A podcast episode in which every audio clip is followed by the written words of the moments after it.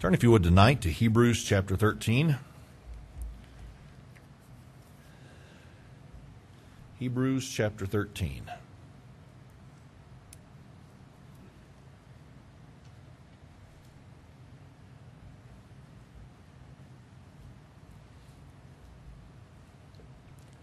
Let's pray. Father, thank you for the day. Thank you that we can be back in your house tonight. I pray that you would use this uh, sermon to be a help. God, I think every one of us need this at different times in our lives, so I pray that you'd help us tonight to uh, take it into consideration, whether for an immediate need or maybe something that we'd be facing in the future. I pray that you'd help us to remember this. I pray this now in Jesus' name. Amen. It's been a few weeks ago now that we began looking at Hebrews chapter 13, and so I just want to remind us very quickly what uh, the writer has conveyed to the audience, those who would be re- reading these words Uh, upon the receiving of it.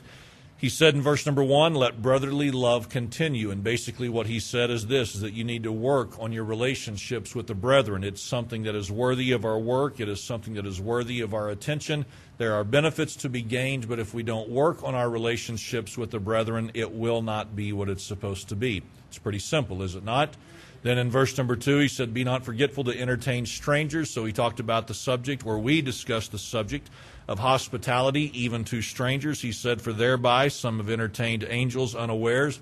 And sometimes hospitality is not what we want to engage in, and sometimes we certainly don't want to engage in it when it comes to strangers, people we don't know.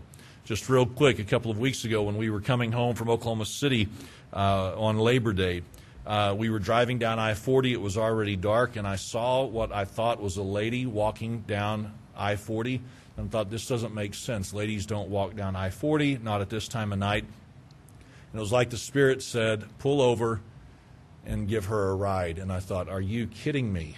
Anyways, I didn't want to do it, but I had to, and kind of freaked the kids out.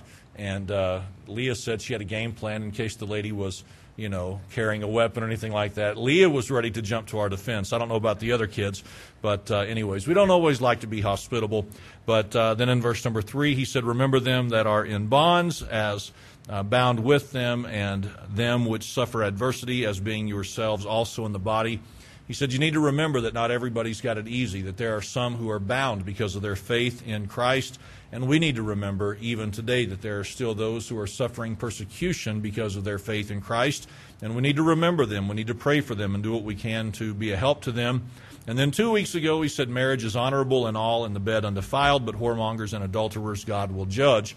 And so we talked about how the marriage is something that is sacred, it is something that is special, it is something that God ordained, and it is something that needs to be protected. It needs to be protected by every married person, but even those who are looking forward to the day of marriage.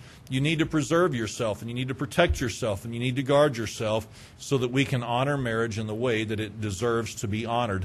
And so many people today do not honor marriage in the way that they ought. It's a very loose, it's a very cavalier, it's a very uh, disrespectful attitude toward marriage, and we just need to be careful. We need to be mindful of, of our attitude and our approach toward marriage. And so tonight we're going to move on in just a couple of moments. But before we do, I want to do as I have done before, and I'll say, I'm sure, some of the things I have said in the past.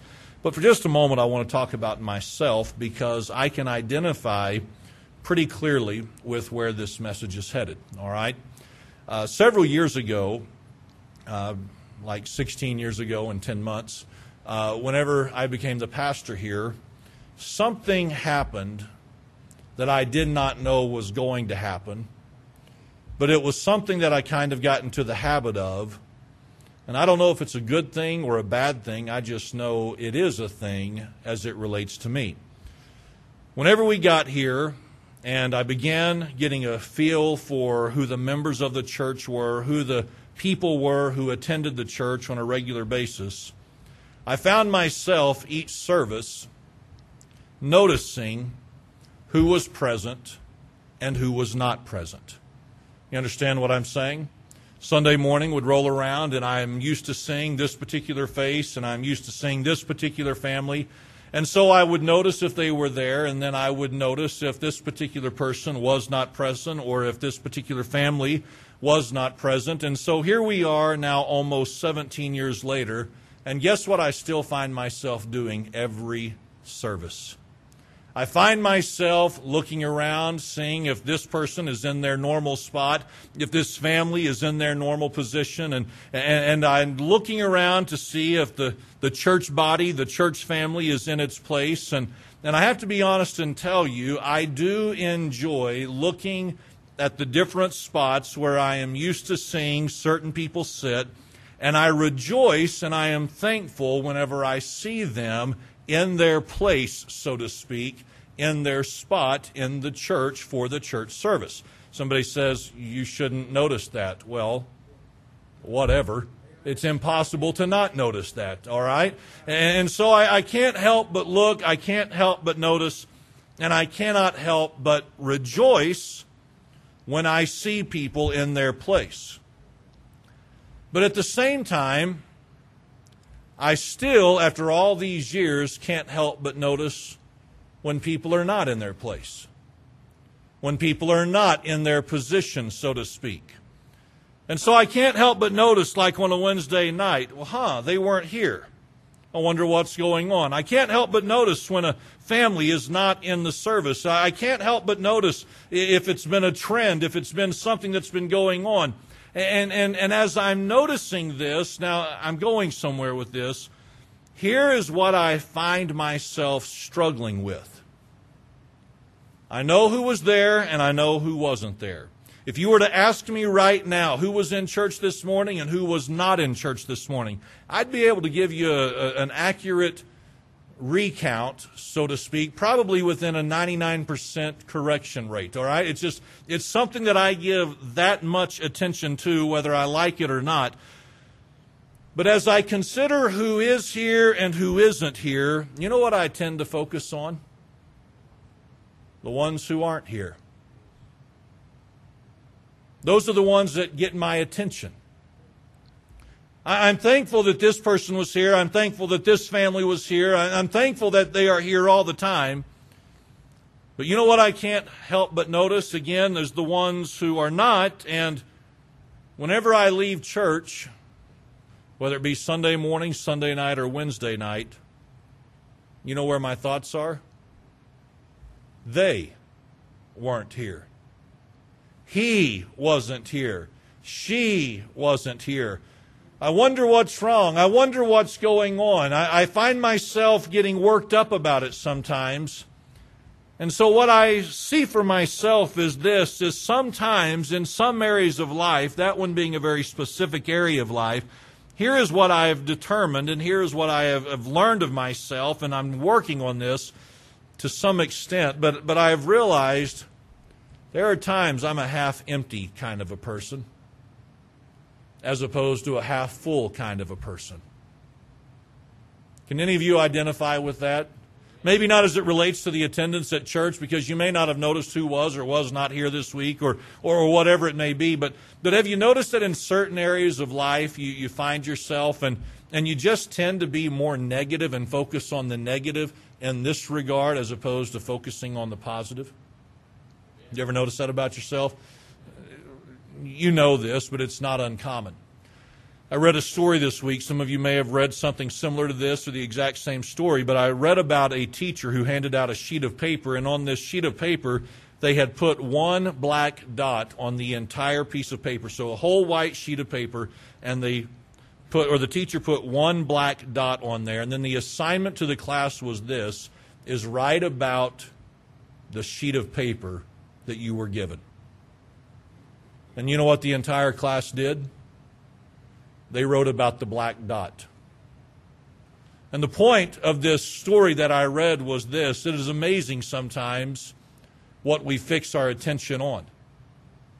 You've got all this white, and you've got one black dot on the center of the paper, and what gets the person's attention is the single little dot and not everything else that would be or could be available. I'm just saying, if you're anything like me, you know what it's like sometimes, don't you, to focus on the negative rather than the positive?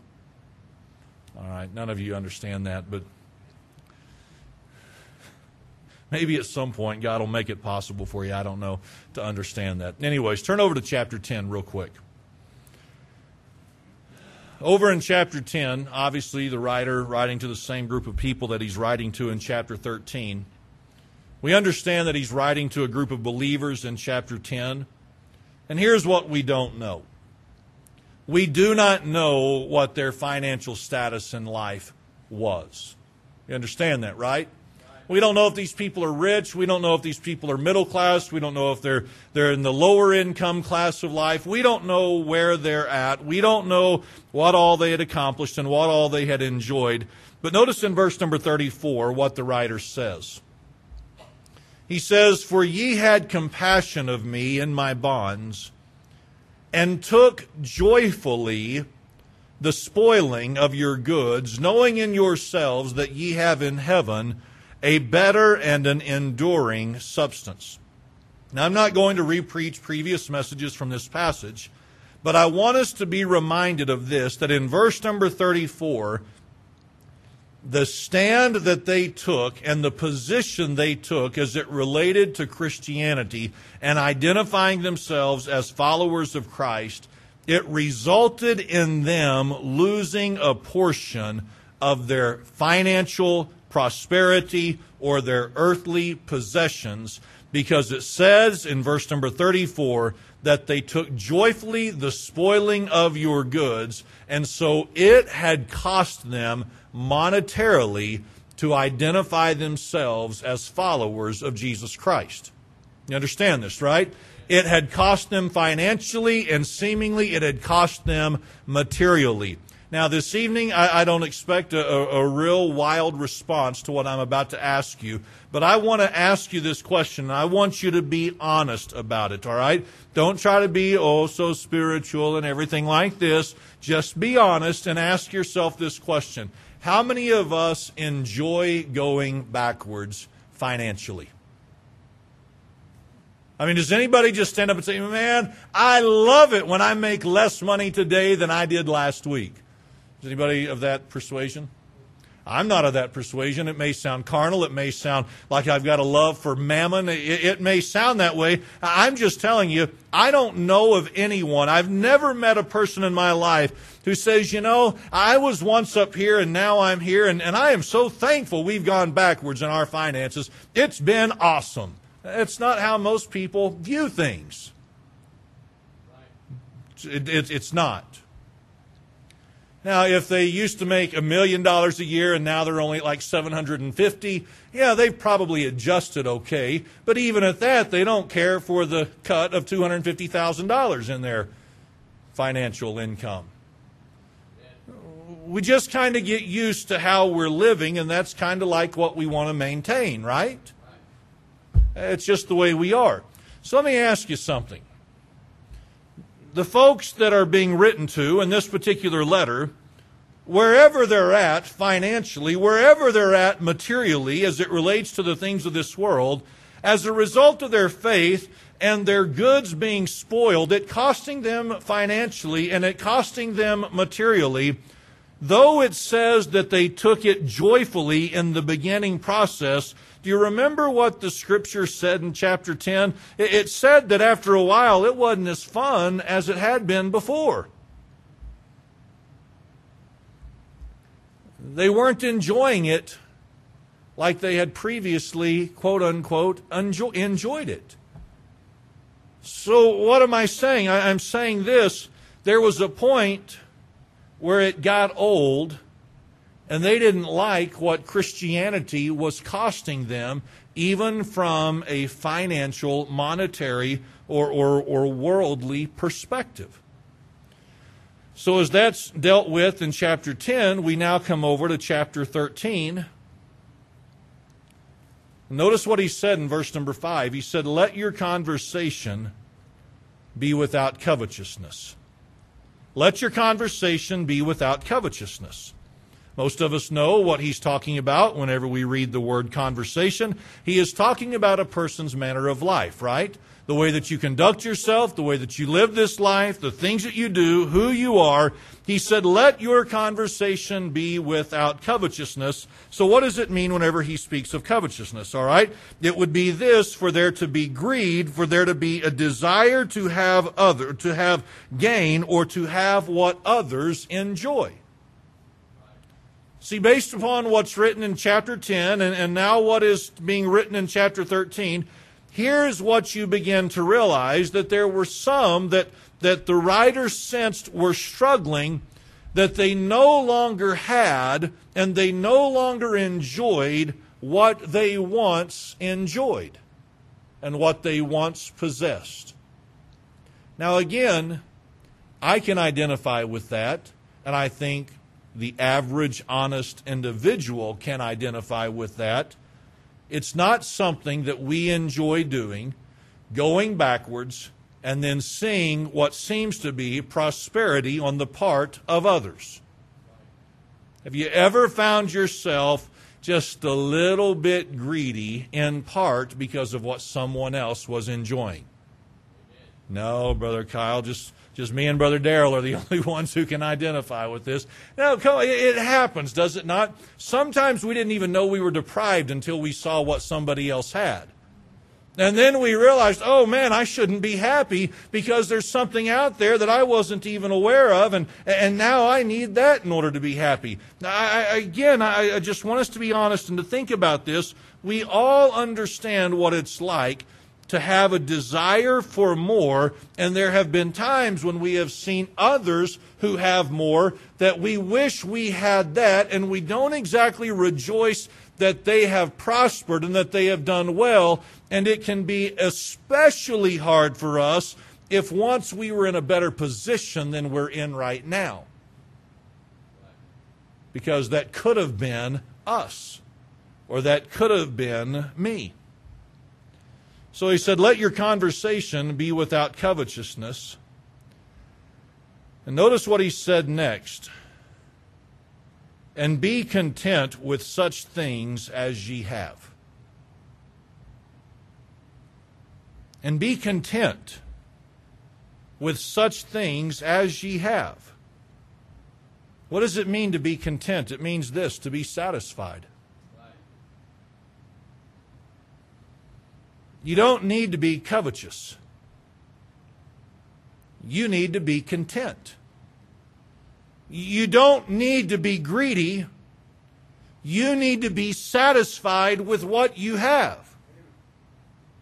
Stop looking at what you don't have and start looking at what you do have.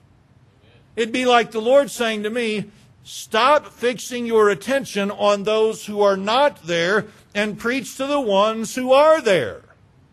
You know, if you've given all of your attention and all of your focus to the ones who aren't there, who didn't hear the message, guess what? It's not going to change anything. They still weren't there. They still didn't hear it, and they're not going to download it and listen to it later. So you might as well get off of that and deal with this. What the writer is saying is the exact same principle. Listen, so you used to have the money. You used to have the possessions. You used to have these things. Okay, you don't have that anymore. Now, now listen, don't get wrapped up into covetousness you need to be satisfied and you need to be content with such things as ye have. So, what did they have? Notice what he said next. He said, For he, that being a reference to God, for he hath said, I will never leave thee nor forsake thee.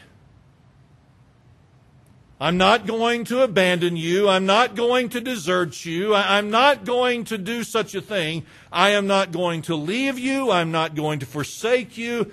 I will be faithful to you in every step of the way, in every manner of life. Stop looking at what you don't have. Start focusing on what you do have. You have a relationship with a faithful God who will never forsake you who will never leave you, and that truth needs to satisfy you. Now, I don't know what it was like to try to be a spiritual overseer of this particular body of believers. But I would imagine there were some who heard those words or read those words and thought something like this Huh. Easy for you to say. Well, it doesn't matter if it's easy for someone to say or not. It's what needed to be said and it's what they needed to hear. Right? And there are times, I think, maybe not for everyone, but there are times that I think many of us need to be reminded Stop looking at what you don't have. Stop worrying about what other people have and just be satisfied with what you do have. And if it's nothing more than a relationship with a faithful God, then you're doing okay. I want to ask you something. Don't answer this out loud, please. I, I don't want us to get carried away. But I want to ask you something. That was said tongue in cheek, by the way, just trying to lighten the spirit just a little bit. But, but think about this. Do you think that you have the largest bank account around?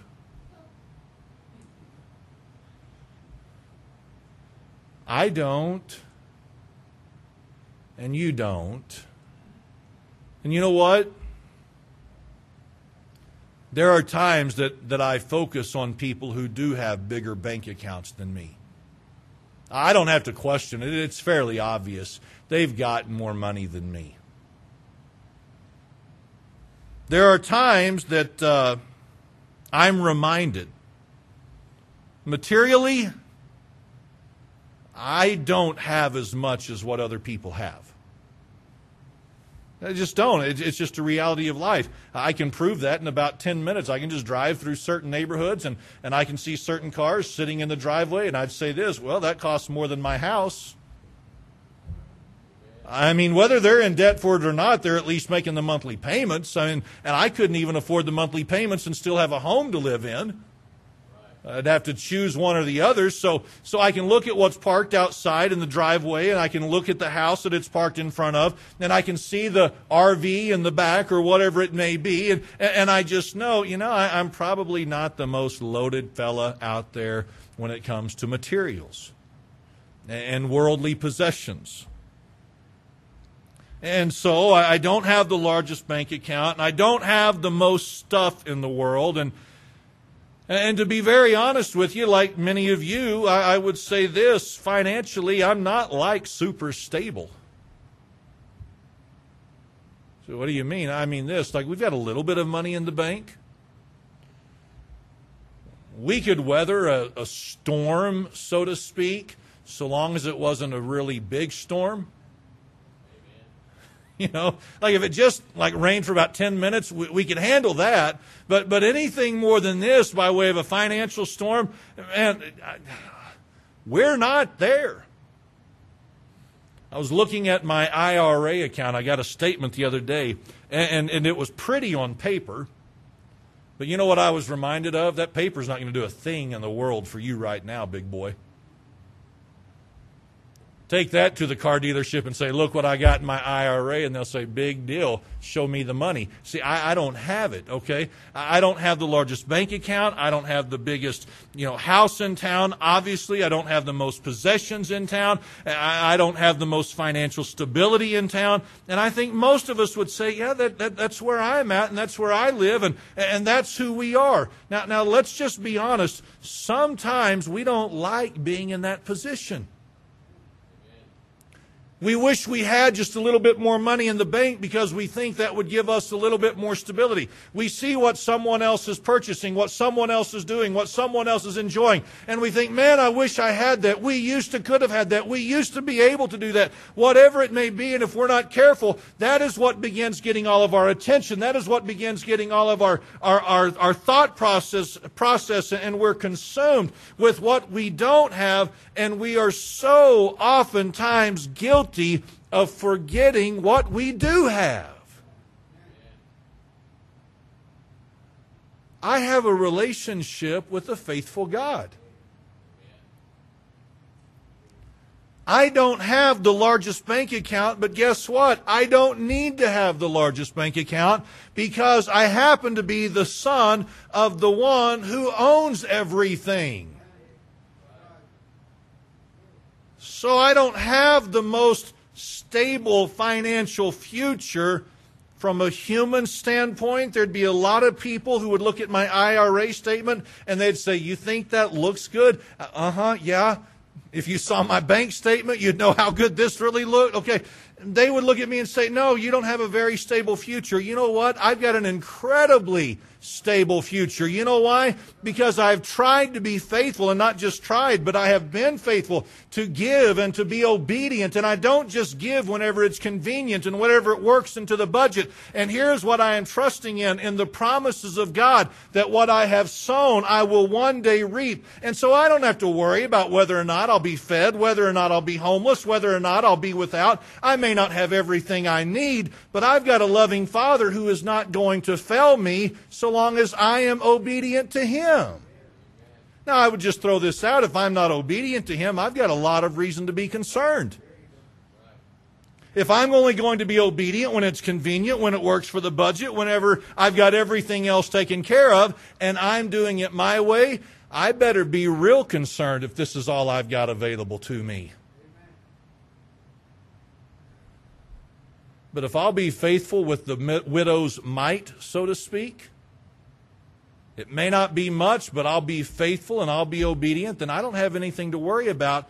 And in that truth, here is what I need to be I need to be satisfied, I need to be content. So don't be covetous. Don't be greedy. Don't want what other people had. And don't even miss so much and long for what you used to have. Just be content knowing what you do have, you have a relationship with a faithful God that will never leave thee nor forsake me. Now, that's good, and yet many times we struggle with that, don't we? Absolutely, we do. Whenever you've written the check and the bank balance is next to nothing or nothing, if I walk up to you and say, Don't forget you've got Jesus, you may look at me like, Why don't you shut up? Right? Okay, no, you wouldn't do that because we're all too godly. You wouldn't say it to the preacher, but you might say it to your wife if she said, But honey, we've got Jesus. Yeah, but Jesus isn't paying the bills right now. We might have an attitude, right? I've had an attitude, and I guess I shouldn't admit it to you all, but I have. What does that say about me? And maybe if you've ever been guilty of this, what does this say about you if our relationship with God isn't enough to make us content? If our relationship with God isn't enough to satisfy us, what does that say about us? You know what it's basically saying is, is God isn't enough for us.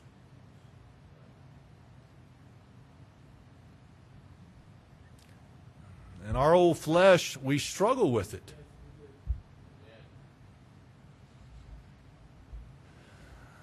So in verse number 6, after he reminds them of what they do have, he said, So that we may boldly say, The Lord is my helper. What does it mean to say something with boldness? It, means to say something with confidence with this sense of being sure about what it is you're saying. What is it that they needed to be able to say with boldness, with confidence, with this sense of being sure? They needed to be able to declare to a lost world, The Lord is my helper. The Lord is my aid.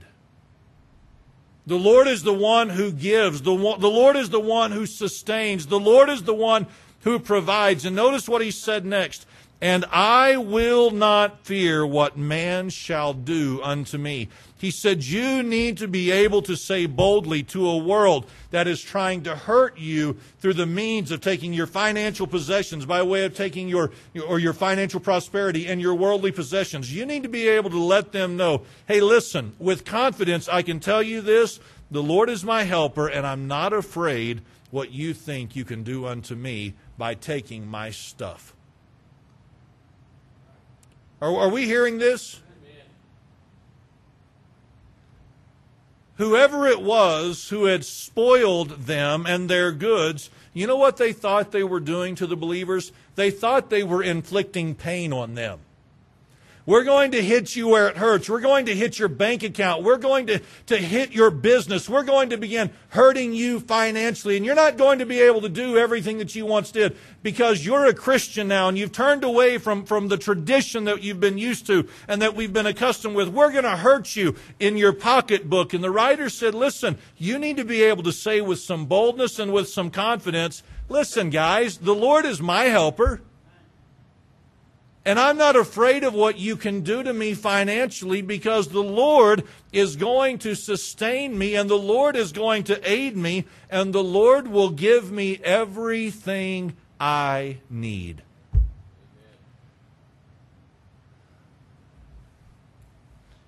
Could we consider something for just a moment? That we still live in a world that thinks, and oftentimes they are accurate, but we live in a world that still thinks that they can hurt us if they hurt us financially.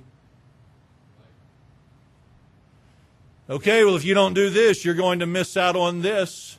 All right, if you don't do this, then it's going to keep you from getting this. All right, and if this doesn't happen, I just want you to know that we're not going to be able to do this for you like we thought we were going to be able to do for you. Do we remember, and I'm sure that we do, but do we also realize that there are times that the world still tries to get at us through our pocketbook and what we'll no longer be able to enjoy because they're going to keep it from us? Has it ever happened to us? I mean, I can't help but think of whenever I left the dealership 17 years ago, I was called into the general manager's office, and here's what he said to me. He said, Listen, you're on track to begin making $85,000 a year. That was 17 years ago. Let me just tell you, 17 years later, I still don't make $85,000 a year. $85,000 a year 17 years ago was far more worth far more than it is today. And you know what he was trying to do? He was trying to get at me through the through the checkbook of this world. And i just said listen you're not going to touch me with your bank balance and paychecks and and all those extras that I could enjoy. I said it with boldness. Whatever. Uh, well, uh, mm, oh, oh, man, oh, oh, goodness. we moved to Pampin. I was making $20,000 a year. Now, granted, we had a double wide trailer to live in.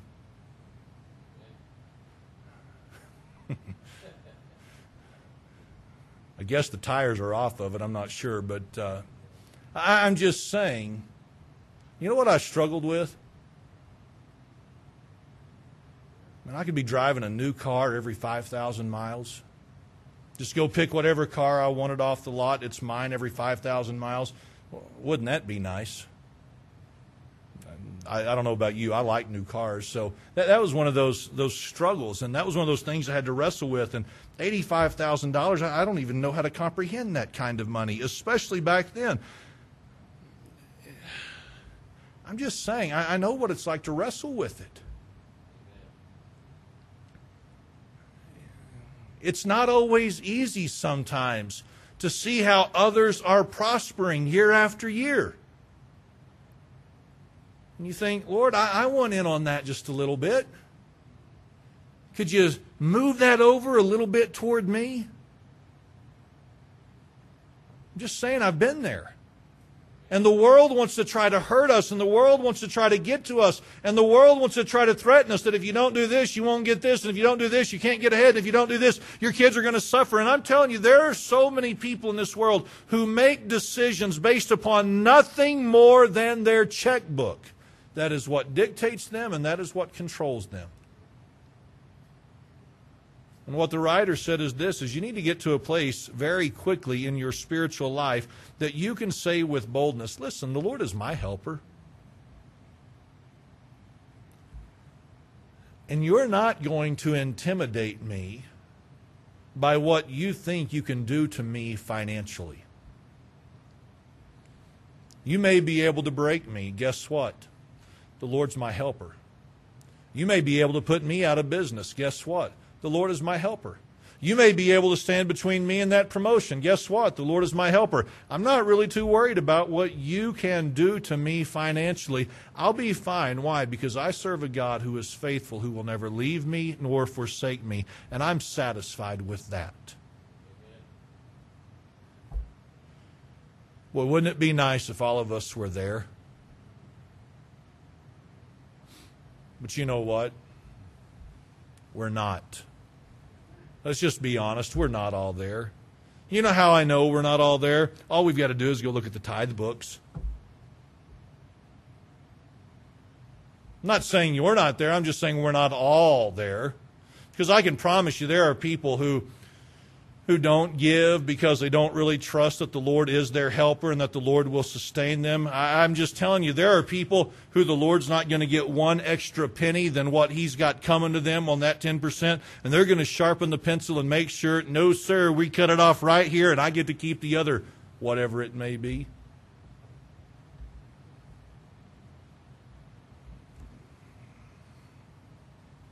I mean, let's let's just be honest. We're not all where we ought to be when it comes from finding our contentment and our satisfaction alone in this relationship with a faithful God. Some of us are still covetous. We're still greedy for more. Oh no, I'm not greedy for more. Then let's let's give it up and see how free we are with it. Some of us are covetous, and some of us are greedy for more, and, and we don't rejoice when others prosper, and, and we feel like we're the ones who are left in the dust, so to speak. We're not as, as good as we'd like to think we are because our flesh still wants more. And this evening, I, I want to make this very clear. I'm not saying that you are guilty of this. I'm not saying that you are, but I'm saying there could be some in here tonight, if they would just be honest, they'd have to say, I'm not there yet where Jesus is enough. Where I am completely satisfied with Him and nothing else. I want to be there, but if I'm honest before you tonight, you know what I'd have to admit? I'm not there. I'm not. Brother Kyle, you've said this before, and I'm going to say it again. Brother Kyle, you shouldn't admit that. I want you to know I identify with the problem. I've got my struggles and I've got my warts like everyone else. And there are times Jesus is not enough.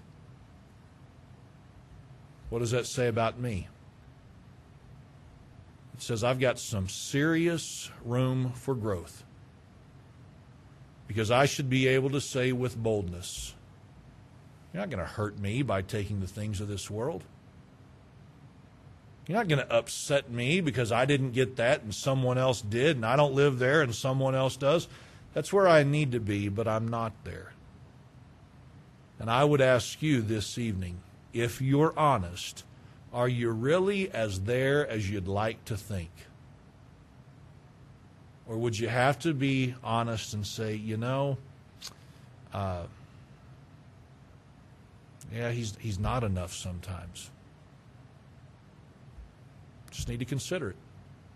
They were challenged with it. It's okay for us to be challenged with it. He ought to be enough. He ought to satisfy. But many times he doesn't. Let's all stand tonight and bow our heads for prayer.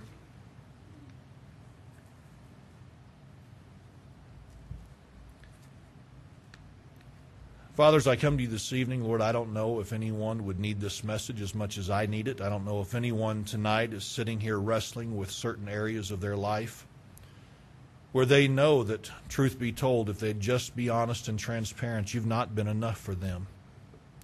They've wanted you plus whatever it may be. They've wanted you plus whatever the world tells them they need to have. Lord, there, there may or may not be others in the room like me tonight. Lord, I know for myself it's a struggle. And Lord, we really do need to get to a place where having you is all that we need. We don't need anything else. We don't need anything this world has to offer. God, I pray that you'd help us to work toward that, to submit ourselves to you in such a way so that we could say with boldness to this lost world, these things really don't matter to us. I pray that you'd help us to focus on what we have and not what we don't have. I pray these things in Jesus' name. Amen.